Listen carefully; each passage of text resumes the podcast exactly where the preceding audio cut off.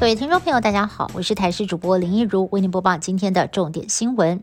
变种病毒在各国延烧，我国驻南非代表处已有2名人员传出确诊，已经居家隔离治疗。不过外交部不愿证实2个人是否确诊的就是新冠变异株 Omicron。 指挥中心则分析我国驻南非代表处位处疫情最严重，几乎 100% 都验出了 Omicron 的豪登省，所以呢，得到 Omicron 的几率其实是相当高的。面对 Omicron 变异株，指挥中心宣布开打第3剂新冠疫苗，而国际医学期刊刊载的最新研究显示，如果第3剂打的是 mRNA 疫苗，抗体上升最高，而当中又以全量莫德纳的抗体表现最好，第2名是全量 BNT， 再来是半量的 BNT。 研究也发现，如果把 BNT 剂量减半，跟打全剂量的抗体表现其实没有差太多，但是可以减少一些不良反应。不过指挥中心回应，目前还是会以打全剂为主，除非未来有更多的研究证实，才会送到专家会议讨论。医护人员开打第3剂，但是有医生透露，其实有医护人员早就已经打4剂疫苗了，因为先前参加临床试验打了2剂高端，又打 AZ 加莫德纳，还有台商在国外打了2剂科兴疫苗，回国之后又再混打 BNT， 体内也是打了4剂疫苗，会不会有副作用，以及疫苗接种认证是否有漏洞，又会不会对身体的健康产生影响，都还需要再观察。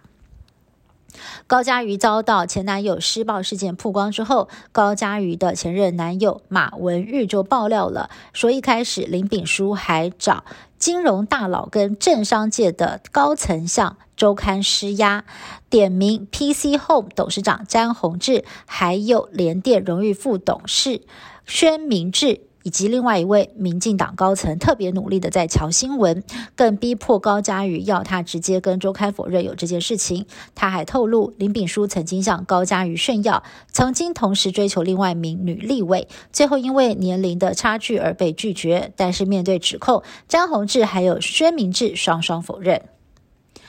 全球的电动汽车龙头 Tesla 创办人 Elon Musk 经常发挥创意设计产品，让人眼睛一亮，但是最近他推出的新品跟电动车沾不上边，只有外观比较类似。马斯克这回要卖哨子，造型复制 Tesla 的电动皮卡 Cybertruck， 一个小小的哨子售价就要$50，折合台币大约是1385元，不知道市场买不买单。Omicron 新变种病毒在南非迅速传播，3天之内新增病例翻倍再翻倍，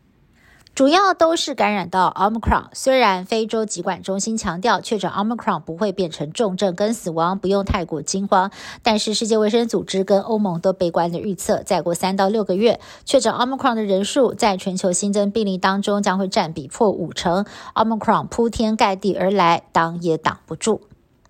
纽西兰第一大城奥克兰今天终于在睽违107天之后完全解封了，夜店、餐厅跟健身房全部都恢复营业，民众可以自由的进出药房、超市等民生必需营业场所。至于餐厅、酒吧等部分营业场所，则是需要有疫苗通行证才能够进入。以上新闻是由台视新闻部制作，感谢您的收听。更多新闻内容，请您持续锁定台视各节新闻以及台视新闻 YouTube 频道。